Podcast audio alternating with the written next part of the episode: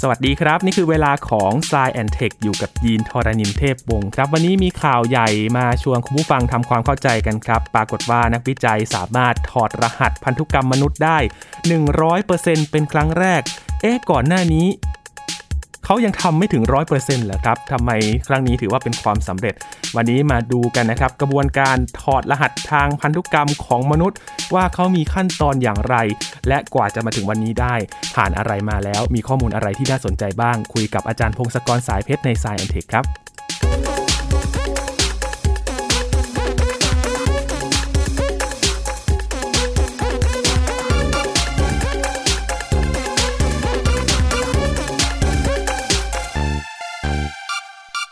รหัสพันธุกรรมของมนุษย์ ถือว่าเป็นเรื่องที่ซับซ้อนเหมือนกันนะครับ มีข้อมูลที่น่าสนใจและนักวิจัยเขาก็พยายามจะหาคำตอบกันนะครับว่า ในรหัสต่างๆ เหล่านั้นนั้นบอกอะไรกับเราบ้างนะครับ และข่าวไม่นานมานี้เองครับ เป็นการเปิดเผยว่า นักวิจัยสามารถถอดรหัสพันธุกรรมมนุษย์ได้ 100%เป็นครั้งแรก ที่เป็นครั้งแรกแล้วก่อนหน้านี้ข้อมูลไปถึงไหนกันนะครับ วันนี้คุยกับอาจารย์พงศกรสายเพชรกันครับ สวัสดีครับ อาจารย์ครับ สวัสดีครับคุณยีนสวัสดีครับท่านผู้ฟังครับ ข่าวนี้ถือว่าเป็นข่าวใหญ่ในระดับนักวิจัยด้านพันธุศาสตร์เลยใช่ไหมครับ อาจารย์ครับเขารู้สึกตื่นเต้นหรือว่าประสบความสำเร็จ เพราะอะไรกันครับ มันน่าตื่นเต้นตรงที่ว่าที่ผ่านมา 20 ปีเนี่ยแม้ว่าเราคิดว่าเราถอดรหัสได้แล้วเนี่ยมันก็มีหลาย ๆ ส่วน ประมาณ8ถึง10%ที่ว่าเราไม่รู้จะถอดรหัสอย่างไรนะครับ แล้วอันนี้เป็นครั้งแรกที่เรามีวิธีถอดไอ้ส่วนที่เหลืออยู่ได้ มันก็ใส่เทคโนโลยีใหม่ๆ ขึ้นมาว่าที่ผ่านมานี่แหละ จะไปถอดรหัสอย่างไรนะครับ คือไอ้รหัสพันธุกรรมของมนุษย์เนี่ยก็มีความพยายามที่จะถอดรหัสมาหลายสิบปีนะ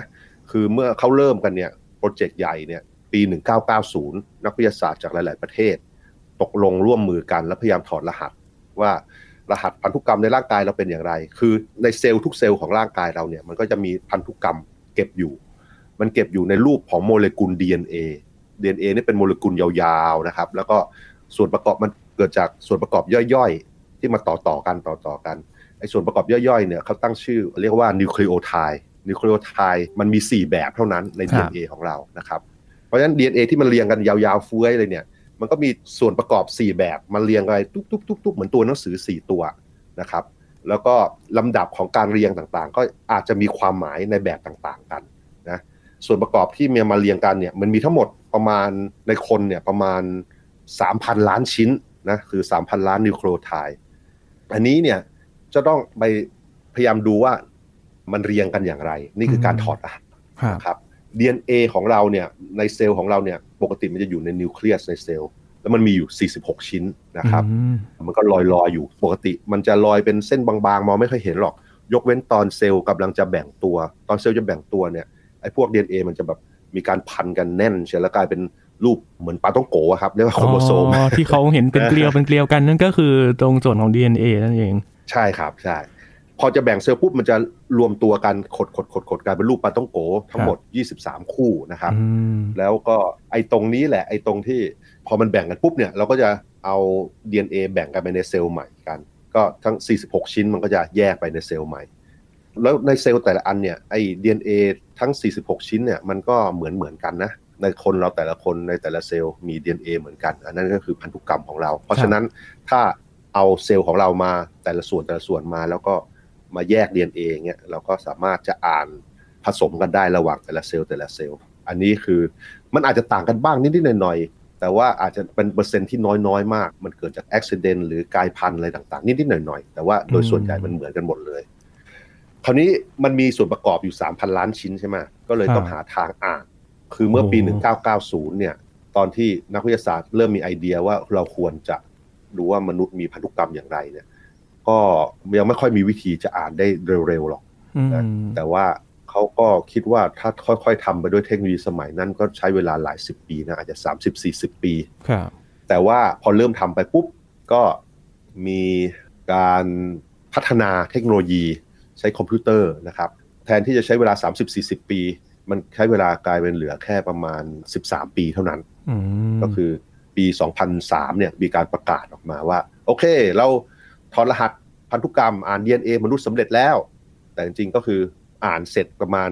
90-92เปอร์เซ็นต์นะครับไอ้ส่วนที่เหลือเนี่ยมันอ่านไม่ได้ เพราะอะไรครับมันอ่านไม่ได้สมัยนั้นคือส่วนที่อ่านไม่ได้เพราะว่าอ่าเทคโนโลยีที่ดูในตอนนั้นมันมันดูไม่ถึงใช่ใช่ไหมครับอาจารย์ ใช่ทำไม่เป็น เพราะว่าอย่างนี้คือไอ้ DNA ของเราเนี่ยมันมีส่วนประกอบนิวเคลียไทด์เรียงเรียงๆกันใช่ไหมเต็มไปหมด มันจะมีหลาย ๆ ส่วนหลาย ๆ ส่วนที่มันซ้ำไปซ้ำมาซ้ำกันหลาย ๆ ครั้งครับ นะครับ เทคโนโลยีสมัยนู้นเนี่ยเขาอ่านถอดรหัสอย่างไร เขาเอา DNA ออกมานะ แล้วก็แบ่งเป็นชิ้นเล็ก ๆ ตัดแบบว่าให้แบบว่ามันใส่ใส่เอนไซม์เข้าไปตัดเป็นชิ้นเล็กๆตุ๊กๆๆๆแล้วก็เอาไอ้ชิ้นเล็ก ๆ เหล่าเนี้ยไปใส่ในแบคทีเรียนี่ใช่ไหมแล้วก็เลี้ยงแบคทีเรียมไอ้แบคทีเรียพวกเนี้ยมันจะทำการแบ่งตัวแล้วมันก็ copy DNA ของเราไว้ด้วย เก็บไว้ด้วย เป็นวงแหวนเนี่ยเก็บไปเก็บไป แล้วเราก็ ไปเก็บ DNA ของเราจากไอ้พวกแบคทีเรียที่เราเลี้ยงเนี่ยแหละเอากลับมา เราจะมีจำนวน DNA เยอะเพิ่มขึ้นเยอะเลย แต่มันเป็นเหมือนกันหมดเป็นโคลนกันรับนี่คือเทคโนโลยีสมัยนั้น ต่อไปพอได้มาเยอะปุ๊บ เราก็จะเอาไอ้ DNA ที่จำนวนเยอะๆเนี่ยมาค่อยๆสังเคราะห์ สังเคราะห์ตามแบบของที่มีอยู่ โดยที่เราจะใส่วัตถุดิบที่มันเรืองแสงได้ วัตถุดิบเนี่ยคือไอ้นิวเคลีโอไทด์ที่ผมพูดไปตอนต้นนั่นแหละไอ้ที่มันมีอยู่สี่ตัวนั่นแหละแต่ว่าดัดแปลงนิดนึงให้มันเรืองแสงได้ด้วย แล้วก็ดัดแปลงอีกแบบหนึ่งคือว่าถ้าเกิดใช้ไอ้ตัวที่ดัดแปลงไปต่อปุ๊บเนี่ยมันจะหยุดสังเคราะห์ หยุดสังเคราะห์ DNA เพราะฉะนั้นเทคโนโลยีเนี้ยมันก็สามารถทำได้เร็วพอสมควรเร็วกว่า ก่อนที่มีเทคโนโลยีนี้ สามารถแบบว่าใช้อุปกรณ์ใช้ตัวที่ตรวจจับแสงการเรืองแสงต่างๆได้ คือเราสามารถใช้ ความจริงที่ว่าถ้าเกิด DNA ที่สังเคราะห์มาใหม่เนี่ยมันเรืองแสงสีอะไรแสดงว่ามันสังเคราะห์ถึงส่วนประกอบนิวคลียไทด์ประเภทนี้แล้วแล้วหยุดนะแล้วเราก็จะมีไอ้ข้อมูลเหล่านี้เต็มไปหมดเลย ชิ้นส่วน DNA ที่สังเคราะห์ สังเคราะห์ไปถึง 10 ตัวแล้วหยุด สังเคราะห์ไปถึง 30 ตัวแล้วหยุด สังเคราะห์เป็น 100 ตัวแล้วหยุด สังเคราะห์ไปถึง 500 ตัวแล้วหยุดอะไรเงี้ย เต็มไปหมดเลยเต็มชิ้นเหมือนกับชิ้นอะไรล่ะ ชิ้นไอ้ puzzle จิ๊กซอว์ puzzle ที่เรามาต่อเป็นรูปอะครับคือมันละเละเลอะเทอะไปหมดเลยเต็มไปหมด อันนี้คือส่วนเดียวที่เขานำมาดูพันรหัสพันธุกรรมกันใช่ไหมครับ แค่ส่วนเดียว ใช่นี่คือแต่ละชิ้นแต่ละชิ้นที่เอา DNA แต่ละชิ้นมาเนี่ยแหละ คือมันมีทั้งหมด3,000ล้านชิ้นใช่ไหมครับแล้วเราก็แบ่งเป็นชิ้นเล็ก ๆ แบบไม่กี่ร้อยเต็มไปหมดเลย แล้ว เราก็ค่อยๆเอาคอมพิวเตอร์มาเรียงกันเอาตัวไหนโอ้ตรงนี้มันทับกันอย่างนี้นะ ก็แสดงว่ามันต่อกันอย่างต่อต่อต่ออย่างนี้ไปเรื่อยๆเรื่อยๆเพราะฉะนั้นนี่แหละวิธีที่ต่อกันอย่างเนี้ยครับ มันต่อกันได้เฉพาะไอ้ส่วนที่แบบว่ามันไม่ซ้ำกันมากเกินไปอืมสมมุติว่ามันมีชิ้นส่วนหนึ่งที่ใน DNA ของเราอะนะแล้วยาวแค่ 200 หน่วย แต่ว่ามันซ้ำกัน 5 ทีอย่างเงี้ยอืมสมมุติเราอ่านมาได้ เอ๊ะ มันเรามีของยาวๆประมาณ 200 แล้วมันไปต่อกับส่วนอย่างนี้ต่อได้แล้ว แต่มันจะซ้ำกันกี่ทีเนี่ยเราไม่รู้ใช่ไหมอืคือมันมันเป็นข้อจำกัดเนี่ยข้อจำกัดถ้าเกิดอ่านได้ทีละแค่ไม่กี่ร้อยหน่วยอะพอจะมาต่อกันให้มันยาวขึ้นมันเริ่มมีข้อจำกัดแล้วว่า ถ้าเกิดมันมีของซ้ำๆกัน เราจะไม่รู้ว่ามันซ้ำกันกี่ทียกตัวอย่างครับ อันนี้ก็คือเนี่ยแหละครับ เทคโนโลยีมันทำได้แค่นั้น แล้วปรากฏว่าหลาย ๆ ส่วนในเซลล์ใน DNA ของเราเนี่ย มันมีไอ้ส่วนที่ซ้ำๆกันอย่างนี้เยอะเหมือนกัน ความจริงมันซ้ำกันเยอะขนาดที่ว่าประมาณครึ่งหนึ่งเลยด้วยซ้ำแต่ว่าด้วยวิธีต่างๆเนี่ยเราก็พยายามต่อมันไปเรื่อยๆเรื่อยๆเรื่อยๆจนกระทั่งเหลือแค่ประมาณ8-10%แล้วล่ะที่ไม่รู้จะทำยังไง เทคโนโลยีอันนี้แหละที่เราใช้กันมาเนี่ยนี่คือดีที่สุดที่เมื่อ 20 ปีที่แล้ว เพราะฉะนั้นก็เลยอ่านได้เฉพาะประมาณ 90-92%ส่วนที่เหลืออีก 8-10%เนี่ยมันเป็นส่วนซึ่งเออไม่รู้ว่าจะต่อยังไงดี เรารู้ว่าตรงเนี้ยมันมีอะไรบางอย่างแต่เราไม่รู้มันเรียงกันยังไงนะครับด้วยเทคโนโลยีวิธีการอ่านและการแปลผลด้วยคอมพิวเตอร์สมัยนั้น ซึ่งถ้ามองกลับไปเมื่อ 20 ปีที่แล้วเนี่ย อันนั้นก็เป็นของวิเศษมากๆแล้วอะนะ อย่าลืมว่าเมื่อ 10 ปีก่อนหน้า เราไม่คาดคิดด้วยซ้ำว่าเราจะทำเสร็จในประมาณ 10 ปีครับเราคิดว่ามันจะใช้เวลาประมาณ 30 ปี เพราะว่า โอ้ มันช้ามากเลย มันไม่รู้จะทำยังไงใช่ไหมอืมเออ แต่มันมีการพัฒนาการอะไรต่างๆ ก็เลยทำได้เสร็จได้ ก็เลยโอเคทำได้ถึง 92%เนี่ยแหละ แล้วก็ที่เหลือเนี่ยไม่รู้จะทำยังไงแล้วคือที่เหลือเนี่ยมันเป็นส่วนประกอบที่แบบอาจจะมีส่วนซ้ำซ้อนซ้ำกันเยอะๆเนี่ย มันจะต้องใช้เทคโนโลยีใหม่ ๆ มานะครับ ซึ่งเดี๋ยวเทคโนโลยีเนี่ยจะเล่าให้ฟังว่ามันมาได้ยังไงไอ้ส่วนที่ซ้ำๆเนี่ยมันอยู่แถวไหนบ้าง มันอยู่หลายแห่งนะ มันอยู่แถวๆ ถ้าเกิดพูดถึงไอ้โครโมโซมที่เหมือนปลาต้องโกะครับ มันจะมีส่วนที่ ใกล้ๆส่วนปลายๆที่เรียกว่าเทโลเมียร์แถวๆนั้นจะมีซ้ำๆเยอะเหมือนกัน แล้วก็ไอ้ส่วนที่ตรงปาต้องโกสองชิ้นมาต่อกันตรงกลางอะเรียกว่าเซนโทรเมียร์เนี่ยไอ้นั้นก็มีเยอะเหมือนกันครับมันทำงานกันเยอะทำงานซับซ้อนแน่ แต่ว่าเราไม่รู้มันทำอะไร แล้วเราก็ไม่รู้ด้วยว่า DNA ตรงนั้นมันเรียงอย่างไรด้วยซ้ำนะอืมคืออ่านไม่รู้จะทำยังไงครับก็นั่นแหละ ส่วนที่หายไปก็คือเป็นส่วนที่สำคัญแหละแต่ว่าไม่มีทางที่จะอ่านเลยนะครับ ก็เลยใช้เวลามานานเลย ใช่ใช่ใช่ จากที่ประกาศปี 2003 อย่างเงี้ยมีหลาย ๆ ทีมนะก็พยายามหาทางที่จะอ่านในส่วนที่อ่านไม่ได้ ด้วยเทคโนโลยีหลาย ๆ แบบ แล้วในที่สุดเมื่อสัก 5-6 ปีที่แล้วก็เริ่มมีเทคโนโลยีใหม่ ๆ ขึ้นมานะครับในที่สุดมันกลายเป็นว่ามีเทคโนโลยีจาก 2 บริษัทหลักนะครับที่ถูกใช้ในที่สุด 2 บริษัทนี้ชื่อ p a c Bio กับ Oxford Nanopore ทั้ง 2 บริษัทนี่ทำเจ๋งมากเลยวิธีอ่าน DNA เขาสามารถไม่ต้องเอา DNA มาตัดเป็นชิ้นเล็ก ๆ แล้ว ไปโคลนเยอะๆในแบคทีเรียก่อนด้วยซ้ำอันนี้คล้ายๆว่าเรามี DNA อะไรบางอย่าง เราใส่ไปในเครื่อง แล้วมันจะค่อยๆสังเคราะห์ DNA ที่เราใส่เข้าไป ตุ้งๆๆสำหรับ p a c Bio เนี่ยของ p a c Bio เนี่ยตอนมันสังเคราะห์ปุ๊บเนี่ยมันจะมีการปล่อยเรืองแสงไปเรื่อยๆทุบๆๆเรืองแสงว่ามีส่วนประกอบประเภทอะไรถูกต่อเข้าไปต่อเข้าไปสังเคราะห์สังเคราะห์สังเคราะห์เข้าไปครับเพราะฉะนั้นมันก็จะมีคอมพิวเตอร์ของเขาที่แบบว่าตรวจแสงรับแสงอันนี้มันก็รู้ว่า มีส่วนประกอบไปต่อเรียงกันอย่างไรตามสีของมันใช่ไหมอืมเพราะฉะนั้นก็คือโอ้มันสามารถเนี่ยระดับโมเลกุลเลยไงคือโอ้โหก็คือดูได้ลึกกว่าเดิมใช่ใช่แล้วคือใช้ DNA เริ่มมาเลยเส้นเดียวเนี่ยเริ่มทำแล้วก็เริ่มอ่านได้เลยอะครับเพราะฉะนั้นก็เป็นวิธีซึ่งวิเศษขึ้นมาเลยนะ แล้วแทนที่ว่าจะอ่านได้ทีละไม่กี่ร้อยหน่วยไอ้ความยาวของมันไม่กี่ร้อยหน่วยเนี่ยมันสามารถอ่านได้เป็นหมื่นหน่วยได้อืมนะครับ เทคโนโลยีอันเนี้ยสามารถอ่านได้ถึงประมาณยาวถึงประมาณ 20,000 หน่วยครั สอบงหมื่นหน่วย เทียบกับเมื่อก่อนประมาณ3-500ถึง500ใช่ไหมก็เยอะขึ้นมาหลายเท่า แล้วก็ถูกต้องได้99.9%นะครับอืมอันนี้ก็สูงมากเลยนะอันนี้เทคโนโลยีของ p a c Bio อีกอันหนึ่ง Oxford Nanopore นี่ก็ตลกมากเป็นเทคโนโลยีที่ประหลาดมาก ผมอ่านแล้วผมยังหัวลอกกากเลยคือคือมันมีแผ่น membrane บางๆครัแล้วก็มีรูเล็กๆรูเล็กๆรูเล็กๆไอ้รูเล็กๆเนี่ยมันยิงมันเป็นโปรตีนที่มีรูนั่นแหละอืมแล้วเขาก็ DNA เนี่ยเขาก็แบบว่าบังคับให้ DNA ค่อยๆวิ่งวิ่งวิ่งวิ่งมาแล้วก็ค่อยๆไหลผ่านไอ้รูพวกเนี้ยรูที่เป็นโปรตีนเนี่ยแล้วก็เขาบังคับโดยกับพวกกระแสไฟฟ้าใช้แบบว่าไฟฟ้าสถิตบวกลบกันนี่แหละ มันก็ดึงดึงให้วิ่งผ่านรูใช่ไหมครับตอนที่มันวิ่งผ่านรูเนี่ยค่อยๆวิ่งวิ่งวิ่งเนี่ยมันจะทำให้ความต้านทานและกระแสไฟฟ้าแถวแถวๆรูเปลี่ยนไป มันจะขยับปุ้งปิ้งปุ้งปิ้งปุ้งปิ้งขึ้นกับว่าอะไรกำลังวิ่งผ่านรูเล็ก ๆ นั้น แล้วปรากฏว่า ไอ้ส่วนประกอบมันมี 4 ประเภทใช่ไหมไอ้ส่วนประกอบของ DNA แต่ละตำแหน่งมันเป็นได้ 4 แบบ เพราะฉะนั้นไอ้สัญญาณไฟฟ้ามันก็จะแบบเปลี่ยนได้ 4 แบบ แล้วก็ก็สามารถอ่านจากสัญญาณไฟฟ้านี่แหละได้ว่าอะไรเอ่ยกำลังผ่านรูนี้ แล้วก็เลยเป็นการอ่านรหัสของ DNA ตอนนั้นได้เลยอืมเร็วด้วยนะคือเนี่ยไอ้ไอ้สองวิธีเนี่ยสามารถทำได้เร็วแบบในหลักหนึ่งวันน่ะครับใช่ไหมขนาดมันก็เล็กด้วย พวกนี้เล็กลงเยอะเลยโดยเฉพาะสำหรับพวก Oxford Nanopore ที่เป็นรูเล็ก ๆ เนี่ย ขนาดมันประมาณเท่ากับรีโมท รีโมททีวีเองอะแล้วก็ต่อกับ USB คอมพิวเตอร์ได้ มีการเอาขึ้นไปทดลองบน International Space Station ด้วยไอ้อ่าสถานีอวกาศนานาชาติด้วยเออใช่ไหมคือแบบว่ามันสามารถไม่ต้องเป็นตู้ไม่ต้องเป็นเครื่องขนาดใหญ่บนตั้งโต๊ะอะไรเยอะแล้วครับต่อคอมพิวเตอร์ผ่าน USB ก็เริ่มทำได้แล้วอืมออกฟอร์ดนาโนพอเนี่ยที่แบบให้ DNA วิ่งผ่านรูแล้ววัดไฟฟ้าเนี่ยมันสามารถอ่านได้ถึงแบบยาวถึงประมาณ 1 ล้านหน่วยเลยนะหล้านหน่วยความยาวนะครับ แต่ว่าเปอร์เซ็นต์การผิดพลาดมันมากกว่าหน่อย มันครัก็บต้องแบบใช้เช็คกับวิธีอื่นๆด้วยนะครับอืมก็กลายเป็นเนี่ยสองวิธีวิเศษที่มนุษย์ค้นพบในเวลาหลาย ๆ ปีที่ผ่านมาเนี่ย แล้วก็สองบริษัทนี้ก็เลยเริ่มขายใช่ไหมเมื่อปีประมาณ 2018 ก็มีทีมนักวิทยาศาสตร์ที่บอกว่า เอ๊ะ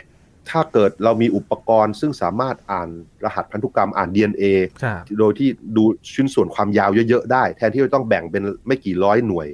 แต่ถ้าอ่านทีละเป็นหลายพันเป็นหมื่นเป็นล้านหน่วยได้เนี่ย เราน่าจะแก้ปัญหา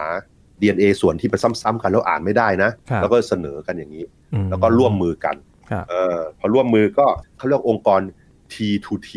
อืมแล้วก็เรียกว่าเทโลเมีย to เทโลเมียก็คือแบบว่าเทโลเมียคือส่วนปลายของโครโมโซมใช่ไหม ชื่อนี้เขาคือแบบว่าตั้งชื่อให้เป็นมงคลว่าเขาจะอ่านตั้งแต่จากปลายหนึ่งไปถึงอีกปลายหนึ่งเลยโอ้ตั้งเป้าไว้ ต้องอ่านได้ตั้งแต่ตั้งเป้าไว้ต้นตั้งจนเป้าสุดเลย ใช่ใช่นักวิทยาศาสตร์นี่ก็หลายประหลายประเทศ แล้วก็หลายมหาวิทยาลัยร่วมมือกัน ก็ก็ช่วยกันอ่าน แล้วก็ใช้เทคโนโลยีใหม่อันนี้ช่วยกันอ่านอืมแล้วก็ผลงานก็รวบรวมกัน เพื่อให้อ่านง่ายขึ้นเนี่ยเขาก็เอายังไม่ได้เอาเซลล์มนุษย์ไม่ได้เอาเซลล์ embryo มนุษย์มาใช้นะเซลล์ embryo มันก็จะมีปัญหาหลาย ๆ อย่าง เช่น ปัญหาทางจริยธรรมอะไรอย่างเงี้ยใช่ไหมว่าจะเอายังไงใช่ไหมมันเป็นส่วนเริ่มต้นของคนอะครับเขาก็เลยแบบว่าไปดูไอ้พวกไข่ฟอดูเซลล์ไข่ของคุณแม่ครับแต่เซลล์ไข่เนี่ยมันมันไม่มีนิวเคลียสของมันครับ DNA ของมันหายไปอืมแต่ว่าพอเอาสเปิร์มมาผสมปุ๊บมันก็แบ่งตัวตุ้มตุ้มตุ้มตุ้มตุ้มสร้างพันธุกรรมครบเหมือนกันเหมือนกับ เป็นเซลล์มนุษย์ประเภทหนึ่ง แต่ว่าเป็นมนุษย์ซึ่งแบบว่าเกิดจากไข่ฟอนั่นเองนะภาษาเทคนิคเขาเรียกพวกโม โมที่เรียกว่าตัวตุ่นหรือว่าแปลว่าไฝเนี่ยนะคำเดียวกัน เขาก็ใช้อันนี้เพื่อว่าจะไม่มีปัญหาจริยธรรมแล้วอีกอย่างหนึ่งคือ มันอ่านถอดรหัสได้ง่ายอีกกว่าอีกนิดนึงนะคือตอนแรกเขาไม่ชัวร์ว่าจะสำเร็จหรือไม่สำเร็จไงก็เลยอ่านเอาแบบนี้ก่อนเอาแบบง่ายๆก่อนครับแต่ปรากฏว่าทำสำเร็จในประมาณ 2 ปีต่อมา ก็อ่านได้ครบนะแล้วก็เรียบเรียงเรียบเรียงแล้วก็ มีการส่งข้อมูลให้ทุกคนมาช่วยกันดูเขาเรียกใน preprint ในครับเว็บไซต์ที่ให้นักวิทยาศาสตร์ไปช่วยกันอ่าน เมื่อกลางปีที่แล้ว แล้วก็ส่งให้ตีพิมพ์ในวารสารชั้นนำนะทั้งหมด 6 ผลงานวิจัยนะครับอืมอันนี้ก็เลยตีพิมพ์เมื่อวันที่ 31 มีนาที่นี่เองนะไม่กี่วันนี้เองนะครับอยู่ใน Science อะไรอย่างเงี้ยครับอ่าทีม T2T เนี่ยครับหรือ telomere to telomere เนี่ยเขาก็ถอดรหัสเซลล์มนุษย์ได้สำเร็จนะครับ ถอดรหัสไปจนถึงร้อยเปอร์เซ็นความจริงมันยังมีเหลือบ้างแหละแต่ว่า อันนี้อาจจะแบบว่าเกิดจากปัญหาทางเทคนิคหรือการรวบรวม คือครับถ้ามีเวลาพอมันก็ทำที่เหลือได้ครบนั่นแหละเรียกว่า 99.9999เปอร์เซ็นต์กันแล้วกัน ก็เลยปัดไปร้อยไปเลย ปัดเป็นร้อยกันแล้วกันนะครับ แต่ว่าก็พบรวบรวมผลพวกนี้แล้วก็ใส่พรีพรินต์ไว้ ก็เลยเป็นข่าวใหญ่ไปทั่วโลกนะครับ กลายเป็นว่าเราทำงานที่เราเริ่มเมื่อปี 1990 นะก็คือ 30 ปีที่แล้ว 32 ปีที่แล้ว ก็สำเร็จนะนะเรียกว่าสำเร็จกันแล้วกัน เพราะว่าด้วยเทคโนโลยีใหม่ๆ ใน 20 ปีหลังนี้เอง คือเมื่อ 10 กว่าปีแรกเนี่ยเราทำได้ถึงประมาณ 90-92%ของรหัสพันธุกรรมที่มีอยู่ แต่ว่าไอ้ส่วนที่เหลือเนี่ยเราไม่รู้จะทำอย่างไร ด้วยเทคโนโลยีสมัยนั้น เพราะว่ามันมีไอ้รหัสพันธุกรรมแถวๆนั้นเนี่ยถ้าไปดูตัวอักษร ที่มาประกอบเรียงเรียงๆกันเนี่ยมันมีการซ้ำกันหลาย ๆ ทีอะไรเงี้ยไอ้พวกที่ซ้ำๆกันบ่อยๆเนี่ยไม่รู้จะถอดรหัสอย่างไรเมื่อสมัยนู้น แล้วพอเอ่อเวลาผ่านไปมีเทคโนโลยีถ้าอ่านรหัสพันธุกรรมได้ทีละหลาย ๆ ได้ความยาวเชื้อเยอะเนี่ยหลาย ๆ หน่วยเนี่ยก็เลยแก้ปัญหานี้ได้ครับนะครับ ก็เลยมีแผนที่รหัสพันธุกรรมของมนุษย์ที่ถอดรหัสด้วยเทคโนโลยีใหม่ที่สำเร็จนะครับ ความสำเร็จนี้ก็เหมือนกับเราสร้างแผนที่สำเร็จอะม เราอาจจะมีดาวเทียมแล้วเราก็ถ่ายรูปทั้งโลกเลยใช่ไหมครับแล้วก็มีรูปของทั้งลูกโลกเลยว่ามันมีอะไรบ้าง แต่ว่ารายละเอียดต่างๆ มันก็ยังต้องศึกษาเพิ่มเติมต่อไปนะ เพราะว่าเราแค่รู้ว่าโอเค มันมีของเหล่านี้นะ แต่ว่ามันทำงานอะไรบ้างเนี่ย ส่วนใหญ่ยังยังไม่ค่อยรู้อะ จริง ๆ จะฟันธงก็คือเอ้ยมันคืออะไรยังไม่ไม่กล้าฟันธงกันหรอกนะคือเหมือนกับอ่าว่าที่ได้เขามามันเป็นภาพที่ที่เห็น แต่ว่ายังไม่รู้ว่ากลไกของมันทำงานยังไงใช่ไหมครับ ใช่ครับใช่ คือต้องศึกษาเพิ่มเติมต่อไป เราก็รู้ไปบ้างแล้วนะที่ว่าเวลาผ่านผ่านๆมาหลายสิบปีเนี่ยก็เราก็รู้ไปบ้าง ยกตัวอย่างเช่น ในรหัสพันธุกรรมของเราทั้งหมดเนี่ยที่มันมีส่วนประกอบกัน 3,000 ล้านชิ้นเนี่ยประมาณ 1-2%เนี่ยมันจะเป็นรหัสบอกว่าให้สร้างโปรตีนอะไรบ้างครับคือโปรตีนก็คือเครื่องจักรในร่างกายของเรา เราทำงานอะไรทุกอย่างอะเราต้องใช้โปรตีนทำนู่นทำนี่ทั้งนั้นเลยอืมเราต้องคิดถึงโปรตีนเหมือนว่าหุ่นยนต์เล็ก ๆ หรือเครื่องจักรเล็ก ๆ ที่มันทำงานเฉพาะเจาะจง นะก็มีเยอะไปหมดประมาณ 20,000 20,000 แบบนะครับเรามีส่วนพันธุกรรมเนี่ยที่จะมาสร้างโปรตีนต่างๆเนี่ยสร้างได้ประมาณ 20,000 แบบ แล้วก็ถ้าเทียบเป็นความยาวทั้งหมดมันแค่ประมาณ 1-2%เองนะครับ แล้วมันก็มีอีกไม่กี่เปอร์เซ็นต์ที่แบบว่าเป็นตัวเปิดปิด อันนี้คือเท่าที่เราเข้าใจนะ ส่วนอีกไม่กี่เปอร์เซ็นต์เนี่ยเป็นตัวแบบเปิดปิดให้ตรงนู้นทำงานตรงนี้ทำงานให้มีการอ่านหรือไม่อ่านส่วนนู้นส่วนนี้ เป็นการแบบควบคุมเป็นสวิตช์ปิดเปิดนั่นน่ะมอันนั้นก็เป็นเขาเรียกว่าเป็นส่วนที่ควบคุมการทำงานอีกทีนะ แต่ไอ้ที่เหลือเนี่ยอีกอย่างน้อยๆ อีกประมาณ 60%เนี่ย เรายังไม่สึกว่ารู้มันทำอะไรไม่ไม่มันดูเหมือนไม่เป็นมันไม่ทำงาน เราตั้งชื่อมันว่าจัง DNA ด้วยเลยโอ้จังก็แปลว่าขยะอย่างเงี้ย แต่มันอาจจะทำงานด้วยก็ได้โดยอุบิเหตุหรืออะไรอย่างนี้นะ เรายังไม่ชัวร์แต่ว่าดูหลายๆส่วนในพวกนี้เนี่ยในประมาณ 60%เนี่ย ส่วนหนึ่งห้าเปอร์เซ็นเขาเรียกว่าซูโดจีนซูโดจีนคือจีนเทียมครับเขาดูเหมือนว่า เออ มันดูหน้าตาเหมือนกับเคยบอกว่าจะให้สร้างโปรตีนแบบไหนอะไรยังไงนะ แต่ตอนนี้ไม่ได้ถูกใช้แล้วนะครับอืมมี DNA ของไวรัสอ่าที่เคย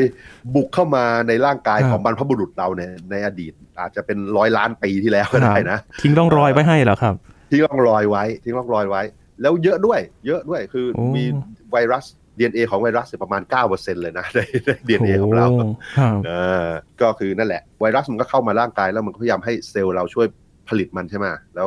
มันก็มีบางพันธุ์ที่มันมันฉลาดแบบมายึดมาต่อต่อกับ DNA ของเราเลย เราจะ copy DNA แล้วปุ๊บมันก็ต้อง copy มันด้วยอะไรเงี้ยครับมันก็เลยอยู่กับเรามา 9%แล้วก็อีก 45%เนี่ยเขาเรียกว่าพวก transposon transposon หรือว่าเขาเรียก jumping gene คือแบบ มันเป็นไอ้ส่วนของ DNA ที่แบบ กระโดดไปกระโดดมาย้ายที่ไปย้ายที่มาได้อืมเอ่อไอตัวนี้ก็คล้าย ๆ ว่า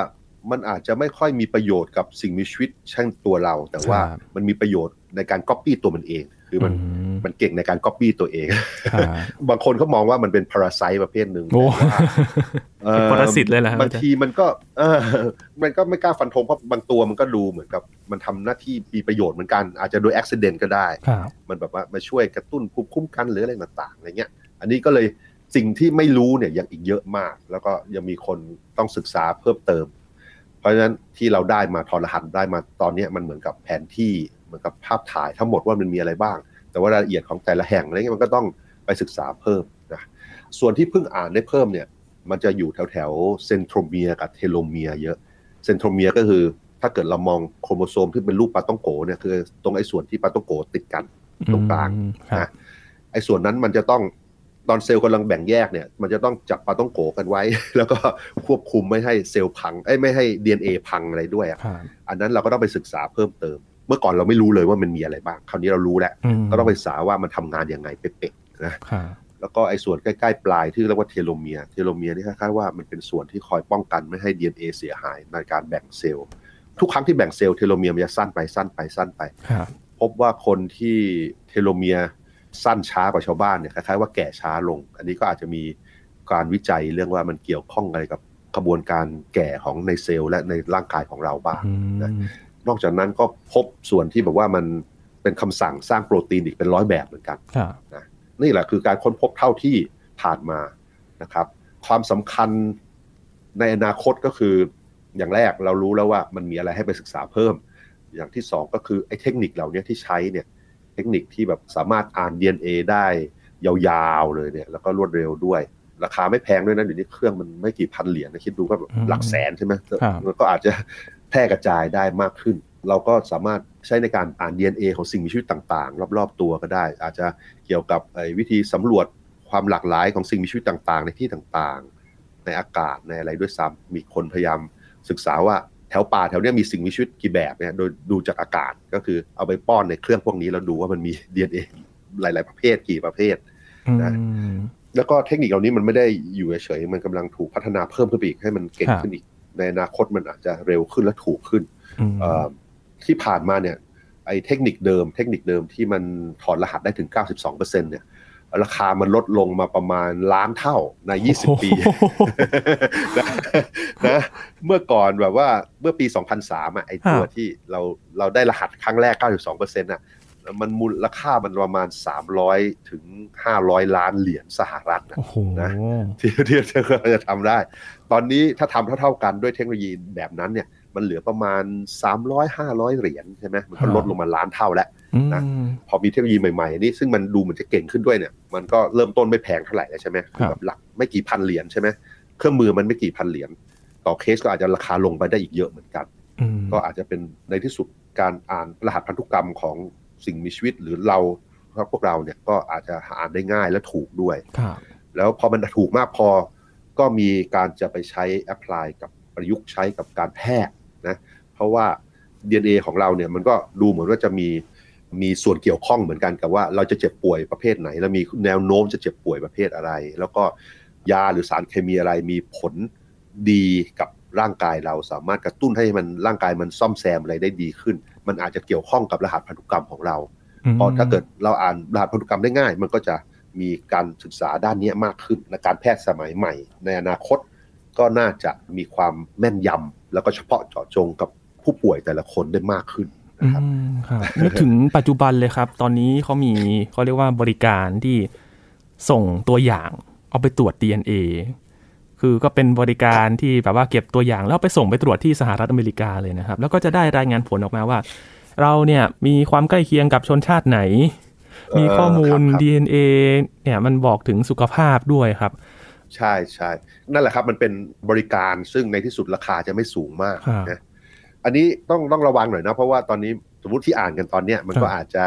ความรู้ของเรายังจำกัดอยู่อะอืมคือเราบอกได้ว่า โอเค เราเนี่ยมีบรรพบุรุษอยู่จากแถวไหนบ้างอะไรเงี้ยพอจะรู้ได้นะแต่ว่าไอ้พูดว่าไปฟันธงเรื่องโรคอะไรต่างๆเนี่ยอาจจะต้องศึกษาเพิ่มเติมอีกหน่อยอืมแต่มันก็มีบางโรคเหมือนกันที่พอจะฟันธงได้เช่นแบบถ้าเกิด มี DNA หน้าตาแบบนี้เขาเรียกว่ายีนแบบนี้แบบนี้แบบนี้ครับรวมกันอย่างเงี้ยแบบว่าความเสี่ยงที่จะเป็นโรคนี้มันเพิ่มขึ้นเยอะกี่เท่าอะไรอย่างเงี้ยอืมก็จะได้ระมัดระวังเพิ่ม อันนี้ดูเหมือนว่าพวกนั้นจะใช้ได้ครับแต่ถ้าจะมากกว่านั้นก็ต้องศึกษาเพิ่มเติมครับ อันนี้ก็คือใช้เทคโนโลยีจากการที่เราพยายามจะอ่าน DNA มาใช่ไหมครับ เอามาใช้ใช่ครับใช่ก็คือส่งเซลล์ของเราไปครับแล้วก็ไปแยก DNA ในเซลล์เรา แล้วก็อืมอ่านถอดรหัสมาเลยว่ามีอะไร แล้วก็ไปเทียบรูปแบบใน ตัวอักษรของเราอะตัวอักษรใน DNA ของเราเทียบกับอืม DNA มาตรฐานดูว่าเอ๊ะมันต่างต่างหรือเหมือนกันอย่างไรครับอย่างไรอะไรพวกนั้นแหละครับอืมนะเพราะตอนนี้เนี่ยราคาเนี่ยประมาณหลักพันถึงถึงเกือบเกือบหมื่นอ่านนะครับที่มีขายเลย มีให้แบบใช่ให้ใช้บริการแล้วก็ต้องส่งไปที่สหรัฐอเมริกาเท่านั้นด้วย อันนี้ใช่ตามที่ใช่มีการก็โฆษณากันนะครับ ครับครับแต่ว่ามีคนแบบนั่นเหมือนกันนะห่วงพวกเรื่องแบบเอ่อความปลอดเฮ้ยนภัเก็บยฐนอาจจะแบบเอาข้อมูล DNA เราไปทำหรือเปล่า ใช่ หรือในอนาคตมีเทคโนโลยีสร้างไวรัสเฉพาะเจาะจงเนี้ยจะเอาของเราไปใช้หรือเปล่า ใช่ใช่มาโจมตีเฉพาะ DNA แบบนี้ถ้าเจอครับ DNA อย่างนี้ปุ๊บแล้วให้โจมตีหรือเปล่าอะไรในอนาคตอืมครับก็มีคนพูดกันเนี่ยแต่ว่าก็ต้องหาทางควบคุมและระมัดระวังต่อไป ครับครับอาจารย์ครับมีภาพที่เผยแพร่มาจาก National Human Genome Research Institute ก็คือ มันเป็นแถบสีสีๆที่เขาเผยครับมาพร้อมกับข่าวนี้นะครับ แถบสีสีๆนั่นคืออะไรครับ อาจารย์อ๋อแถบสีสีก็คือไอ้สีต่างๆเนี่ยครับที่ผมบอกว่า DNA มันประกอบด้วยส่วนประกอบเหมือนตัวอักษร4ตัวใช่ไหมครับ คือ A C G T เนี่ยไอ้สีตัวเนี้ยเขาออกแบบให้มันเรืองแสงได้คนละแบบอืมอ่า เพราะฉะนั้นไอ้สีแถบสีนั่นก็เหมือนว่าเหมือนบาร์โค้ดบอกเลยว่ามันเรียงกันยังไงครับไอ้สีพวกนั้นคือบอกว่า DNA มันประกอบด้วยส่วนประกอบมันเรียงกันอย่างไรนะครับหลังจากนี้เนี่ยพอเราได้อ่านข้อมูลกันแบบเกือบครบร้อยเปอร์เซ็นแล้วในอนาคตจะสามารถต่อยอดและเราจะได้รู้อะไรมากขึ้นไหมครับ ใช่ครับ อันนี้จริงๆ ต้องมองว่าเป็นเป็นงานวิจัยที่แสดงว่าทำอย่างนี้ได้คือเป็นไปได้ แสดงว่าสามารถเราสามารถอ่าน DNA ได้ครบทุกส่วนในเซลล์ของเราค ราวนี้สิ่งที่ทีมกำลังทำเพิ่มเติมก็คือทำกับคนจริง ๆ หลาย ๆ คนจากหลาย ๆ เผ่าพันธุ์หลาย ๆ บริเวณบนโลก เพื่อจะได้เอาข้อมูลมาเปรียบเทียบกันทางสถิติว่ามันมีความแตกต่างกันอย่างไร ความเหมือนกันอย่างไร แล้วก็ไอ้ส่วนที่ต่างกันเนี่ยมันสามารถบ่งชี้แบบว่าไปในข้อมูลทางสุขภาพหรืออื่นๆได้ไหมครับนะครับ ทีมเขาก็พยายามเริ่มทำกันแล้วล่ะ อันนี้ก็เรียกว่าเป็นก้าวแรกก็แล้วกันครับคือถ้าเกิด รออีกสักห้าปีสิบปีเนี่ยเข้าใจว่าเทคโนโลยีและเทคนิคที่ทำกันแบบเนี้ยที่ทำอันนี้ได้เนี่ยก็จะไปถูกประยุกต์ใช้ในการอ่านถอดรหัสพันธุกรรม อีกเยอะแยะไปหมดเลย เราก็ต้องมีความเข้าใจมากขึ้นว่ารหัสพันธุกรรมแต่ละส่วนแต่ละส่วนมันมีความสำคัญกันอย่างไร มันเป็นโปรแกรมในการทำงานของเซลล์อย่างไรเนี่ยอันนี้ต้องเข้าใจเพิ่มเติม เพราะตอนนี้จะว่าไปเราก็เข้าใจจำกัดนะยังอืมยังยังเหลืออีกเยอะที่เราต้องเข้าใจเพิ่มเติมนะครับครับห ลังจากนี้ก็มารอดูกันครับว่าข้อมูลเหล่านี้จะบอกอะไรกับเราบ้างนะครับ เพราะว่าอย่างที่อาจารย์บอกไปน่าจะมีประโยชน์ต่อการแพทย์ แล้วก็เรื่องของสิ่งที่แสดงออกทางร่างกายของเราในอนาคตถ้าเกิดการเปลี่ยนแปลงหรือว่ามีการรักษาได้ก็น่าจะเป็นประโยชน์อย่างมากเลยนะครับ วันนี้ขอบคุณอาจารย์พงศกรมาก ๆ เลยครับ ยินดีครับ สวัสดีครับ ครับ นี่คือ Science and Tech ครับ คุณผู้ฟังติดตามรายการกันได้ที่ www.thaipbspodcast.com นะครับ รวมถึงพอดแคสต์ช่องทางต่างๆ ที่คุณกำลังรับฟังเราอยู่ครับ อัปเดตเรื่องวิทยาศาสตร์เทคโนโลยี และนวัตกรรมกับเราได้ที่นี่ทุกที่ทุกเวลากับไทย PBS Podcast ครับ ช่วงนี้ยีนทรณินเทพวงศ์พร้อมกับอาจารย์พงศกรสายเพชรลาไปก่อนนะครับ สวัสดีครับ